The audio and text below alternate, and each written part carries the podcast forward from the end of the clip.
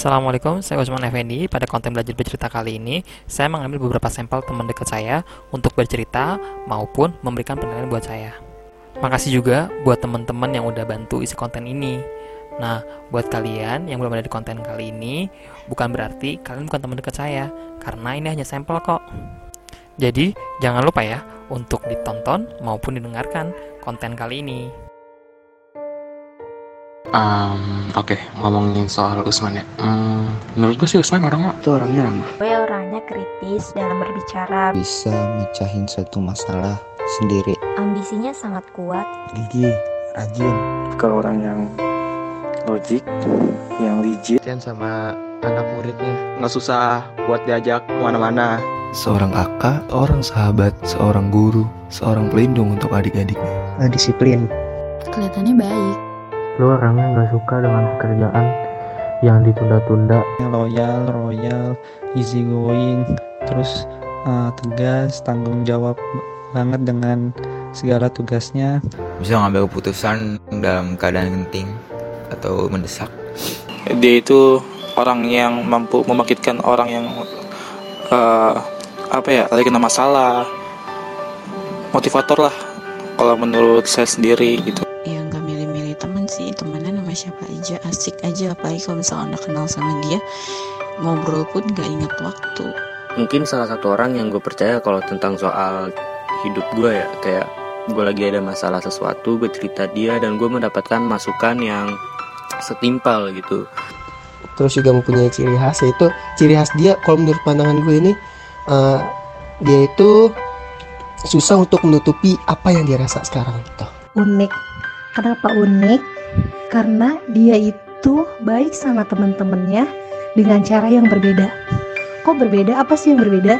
Nah, berbedanya itu dia itu kalau misalnya di chat kadang orangnya nyebelin, terus kalau ngobrol itu kadang tuh nyebelin dan omongannya sedikit kasar tapi di balik omongannya dia itu terdapat sebenarnya sebuah makna baik gitu.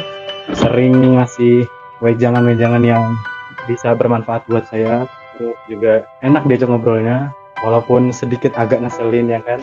Tapi ya itulah dia. Uh, diskusi orangnya suka memberikan uh, ilmu-ilmunya wawasannya. Kalau lagi ngobrol-ngobrol tuh itu yang menurut gue momen sama uh, Kak Usman yang paling asik lah yang paling seru gue karena memang uh, diskusi sama dia itu seru. Itu orang asik.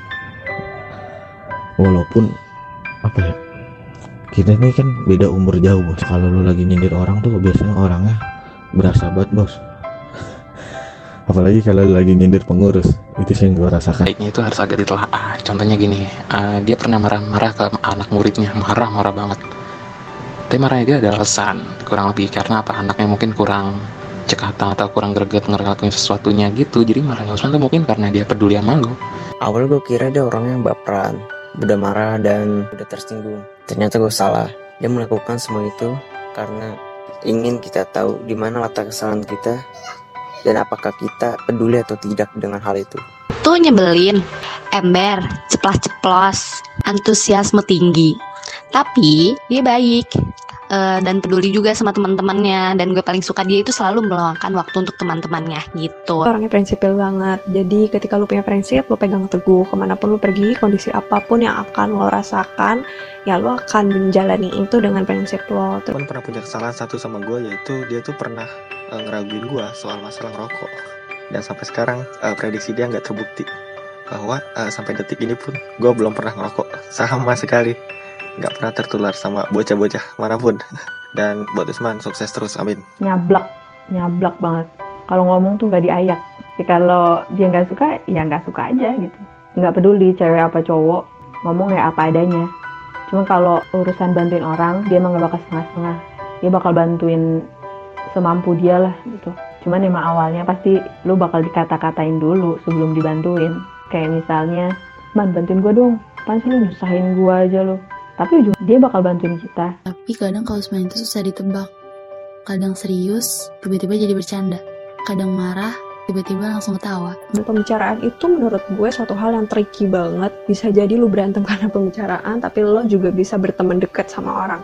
Nah, di sini lo harus kayak belajar maintain gitu ketika lo punya pembicaraan sama orang lain supaya bikin orang lain tuh nggak bete ngedengerin apa yang lo omongin kayak gitu Kalau kekurangannya tersendiri sih pasti ada kekurangannya baik itu marah-marah terus ngambekan Untuk e- emosi sih agak nggak kekontrol juga.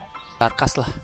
Mungkin terkadang emosinya tidak terkontrol ya, namun untuk sekarang ini sih lebih baik. Kelihatannya sih kalau misalnya kalau Usman butuh perhatian tuh biasanya dia suka ngambek dulu.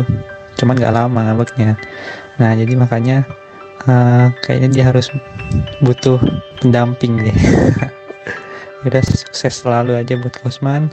Lancar podcastnya. Terima kasih. Wassalamualaikum warahmatullahi wabarakatuh.